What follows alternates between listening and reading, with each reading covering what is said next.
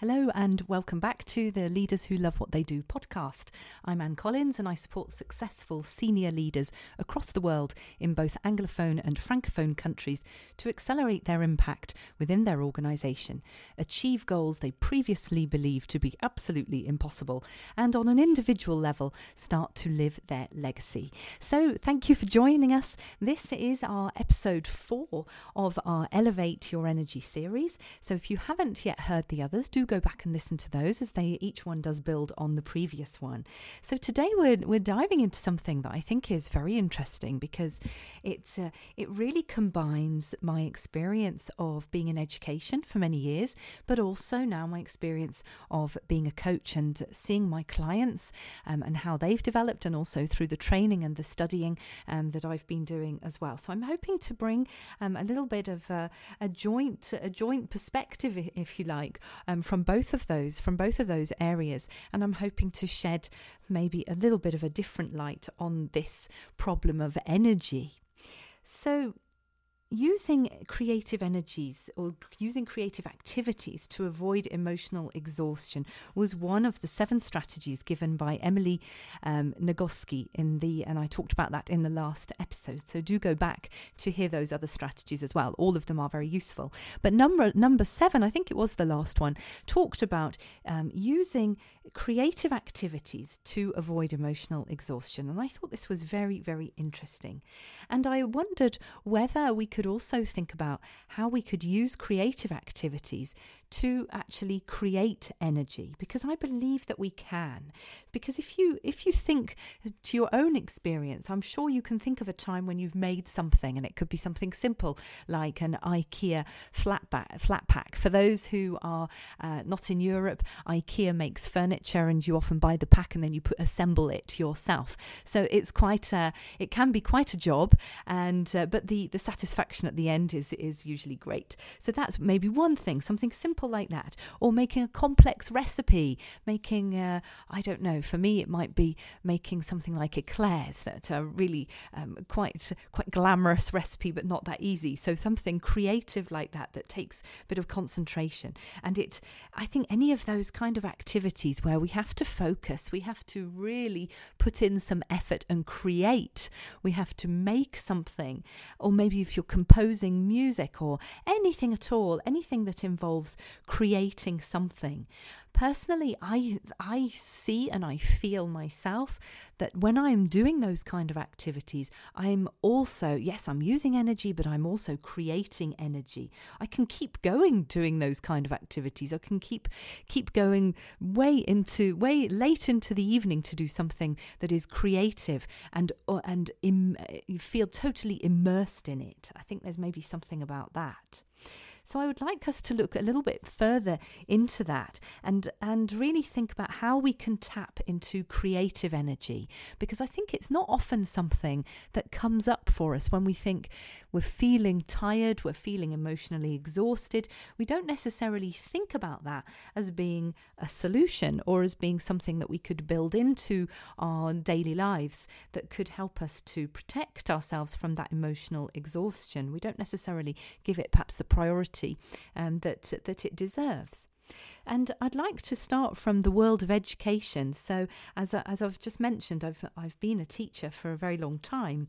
And, and I do love to bring together my experience in education with my coaching skills because I'm always looking for ways to combine the best of both.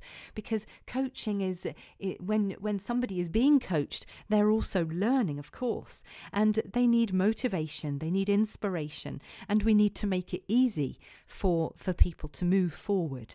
And it's exactly the same as a teacher. So as a teacher, obviously learning is is really central, but obviously around that, if you don't have if you don't have a way of motivating your pupils or your students, then it, it doesn't go very far. And teachers are experts, in fact, at helping children and adults to generate high energy that's very focused. And children are experts too. Anybody who has spent some time watching a toddler teaching themselves how to walk, um, you've really already had a masterclass in high energy, focus, and creative learning. Watch how that toddler finds ways to practice, finds ways to, to pull themselves up, to try, and to really focus on that. And they can do it for for quite a long time. Um, surprisingly, when you think of their age and and uh, how how some other tasks um, don't don't gain their attention for quite so long. So having that high energy that's very focused, how do we do that? How do teachers do that? How do they create that situation? Well, I think when we look at teachers who specialise in teaching creative subjects, and you could argue that every subject is creative, but I'm just going to take um, art as an example. And what art teachers tend to do, well, certainly um, in in primary in primary school art, which is where um, where I've taught art, um, I've I was taught, and I've observed other teachers do this as well very effectively, that the way to really help children to be very creative is actually to eliminate choice. And this may feel um, counterproductive because you might feel, well, they should have choice. They should be able to use everything in the art room. But of course, if you give anybody choice of all the materials in an art room, uh, you, you just end up with a sticky mess. So, what teachers tend to do, what we tend to do when we're teaching a subject like art, is to really restrict the materials that are available. We might restrict the colours, might restrict the type of materials that are available. We might um, impose quite a tight deadline again to, to provide that focus as well. Because by providing a focus, we're providing a way to have high energy and by motivating by motivating the children to really focus in on one area that does not require too much choice then we're giving people and children the, the possibility to actually be creative within that space. Um, I would say that restriction in that sense can work really well. If you think of lots of other lots of other examples, um, for example, cooking shows where they're only allowed to use a certain number of ingredients, it's the same kind of idea. People become creative when they actually have less choice, which is interesting. So let's learn from that and see how could we apply that to ourselves. And I think this is very interesting, and it's what I've been thinking a lot about when I've been um, coaching my clients. And what I'm seeing is that it this really works. So what we can do is first of all really focus in on goals, intention, and purpose. And I come back to purpose again. But purpose, when that po- purpose is really clear, when that purpose is crystal clear, in fact, when the goals are when we're able to see the results clearly, when we have a very clear vision of the future, it takes away other choices, in fact. So we have clarity, we have focus when we when we start to when we start to really focus on maybe one thing that could make a big difference. This is another way. And this is, there's an interesting book called The One Thing um, by Gary Keller. And if you're interested in that, uh, you can find the references to that in the show notes. And he talks about how effective it is to give people or to ask people to think about one action that's going to make a big difference to them. And he talks about a domino effect, which I think is very interesting. So he says, what, what would be the, what is the one action action that's going to be the domino, the prominent don- domino that's going to have a, a massive impact on whatever it is that you want to do. So think about what what is going to have the big the big impact. So again, you're limiting the choice. You're focusing in on in that case on really one thing. I would also um, add into that that it's also focusing on the one thing that is also going to take us out of our comfort zone. What's the one thing that's going to actually at the same time uh, help us to grow, help us to move outside of that zone where we've always done that. So those two things I would I would add in that the final the final part of the puzzle i would say is is also focusing on one thought which is who you need to be. And using affirmations is one is one way. And and i think that affirmations that say the job is done work for many people. So for example if you want to get fit and you want to um, start running a little bit more the affirmation might be i am a marathon runner. So the job is already done. So you're thinking about that future. Again it's highly focused Um, I'll just give you an example. So for myself, so the last in the last few years, I took up the violin again, having not played it for about oh about ten years, and uh, and so in my head, I was saying to myself, I'm a beginner again. And I worked really hard. Um, I totally relearned the technique. I had lessons. Um, I practiced diligently, far more than I think I ever did when I was younger. Um, and and I decided that yeah, this was this was a good way forward. This was the way to do it. But unfortunately, at the end of that, I'd probably done about a year of that. I still felt like a beginner, even though my playing had advanced. It had got better. It had wasn't quite at the level it was, but it had got better. But I still felt like a beginner. So over the summer, over this last summer, I decided I was going to coach myself through this just as an experiment.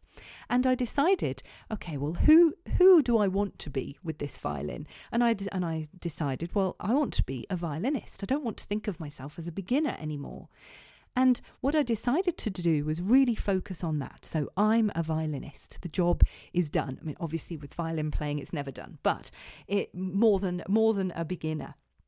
And what has happened is as I've practiced and I've played and I've played with played in a few concerts, I've played in a few rehearsals um, recently, and I would say yes, thinking about this and reframing that, it hasn't transformed my playing, unfortunately, but it has transformed how I show up in the orchestra. And I'll give you an example.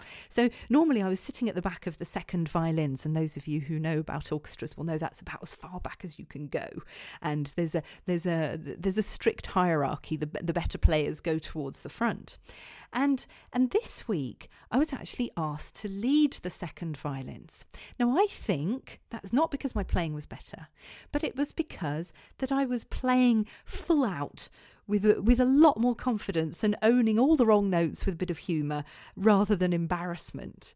And I'm sure that that is the reason why I was asked to lead because as I said it wasn't because my playing was any better, but I was I was exuding a confidence that I certainly didn't have before. And and of course, guess what happens? When you play and you learn with that attitude, of course you make progress. You feel energized, and so it's really a win-win. By focusing on one thought, I've transformed not necessarily my playing, but certainly my enjoyment of it. And also, I think that that progress will come much more quickly. So that's just one example of how having that one thought, that one focus, and also in a sense the the goal was very was very focused as well. It wasn't it, it wasn't so dispersed that it was never going to go anywhere. So going back to this idea of what we can learn from education, I think that when we're looking at learning and progressing and tapping into that creative process. All of that is very, very energizing. And when we combine it with the other methods we discussed last time, those that lovely list of seven things, plus the uh, the basics like sleep and nutrition and exercise that we all know about, I really do think that we have there a great toolkit to elevate our energy. So for, I would hope that for everybody, everybody can find something within that list that is going to that is going to mean something to them. I would also like to go back just very briefly to the idea that really they they noticed the the, uh, the the psychologists really noticed that physical physical exercise was the number one strategy for elevating energy. But they also said that connecting with ourselves, connecting with others, and having self compassion were also very, very important. And in a sense, I think that when we when we are engaged in creative activities, we are also connecting with ourselves and also often connecting with others if it's uh, something something like music where you're playing with other people. So thinking about activities in this way. I'm hoping that that will that will be of interest to you. So finally, to conclude this series, I would just like to suggest to you that that we think about energy again in a different way. And I think energy really is the new capital you know, it, your own personal energy is so important. You can't buy it. You can't outsource it to anybody else, but luckily you can create it. And what I see is with my clients and people around me is that those who manage their energy effectively, who can create, who can focus, who can energize themselves and others, finally, and ultimately achieve their goals more easily. So this is this is really a way of of bringing together a whole number of elements in fact. But I think if we remember that energy energy is important. I think if that if there's just one thing that I would like you to take from this series of podcasts is to put energy at the top uh, really put that at the top of your list of concerns because when you have that energy, when you have that focus, when you have that ability to connect to yourself and to others, that's when you can really start to live your legacy and put put your your goals into practice. So I hope you have enjoyed um, this series of podcasts. Do let me know. And if you have enjoyed them, I would be so grateful if you could review and uh, share this with someone else who might also enjoy it. We've also got our um, next f- um, five day challenge coming up, which is called Life, Leadership and Purpose. So do join us for that. If you would like to sign up, it's now possible to sign up. It starts on the 25th of October. It's, uh, it's a five day workshop um, and it's about 45 minutes every day. And it's, it's possible to do that across the time zones from America to Europe. A bit tricky going the other way, um, but they, all the replays are available so, wherever you are in the world, I hope that uh, you will think about joining us for that. So, do go, do a hop over to the show notes and you will find a link there. And, uh, and I really look forward to seeing you and getting to know you a bit there. Thank you so much. Have a great day and let me know what you thought of these podcasts. Thank you. Bye bye.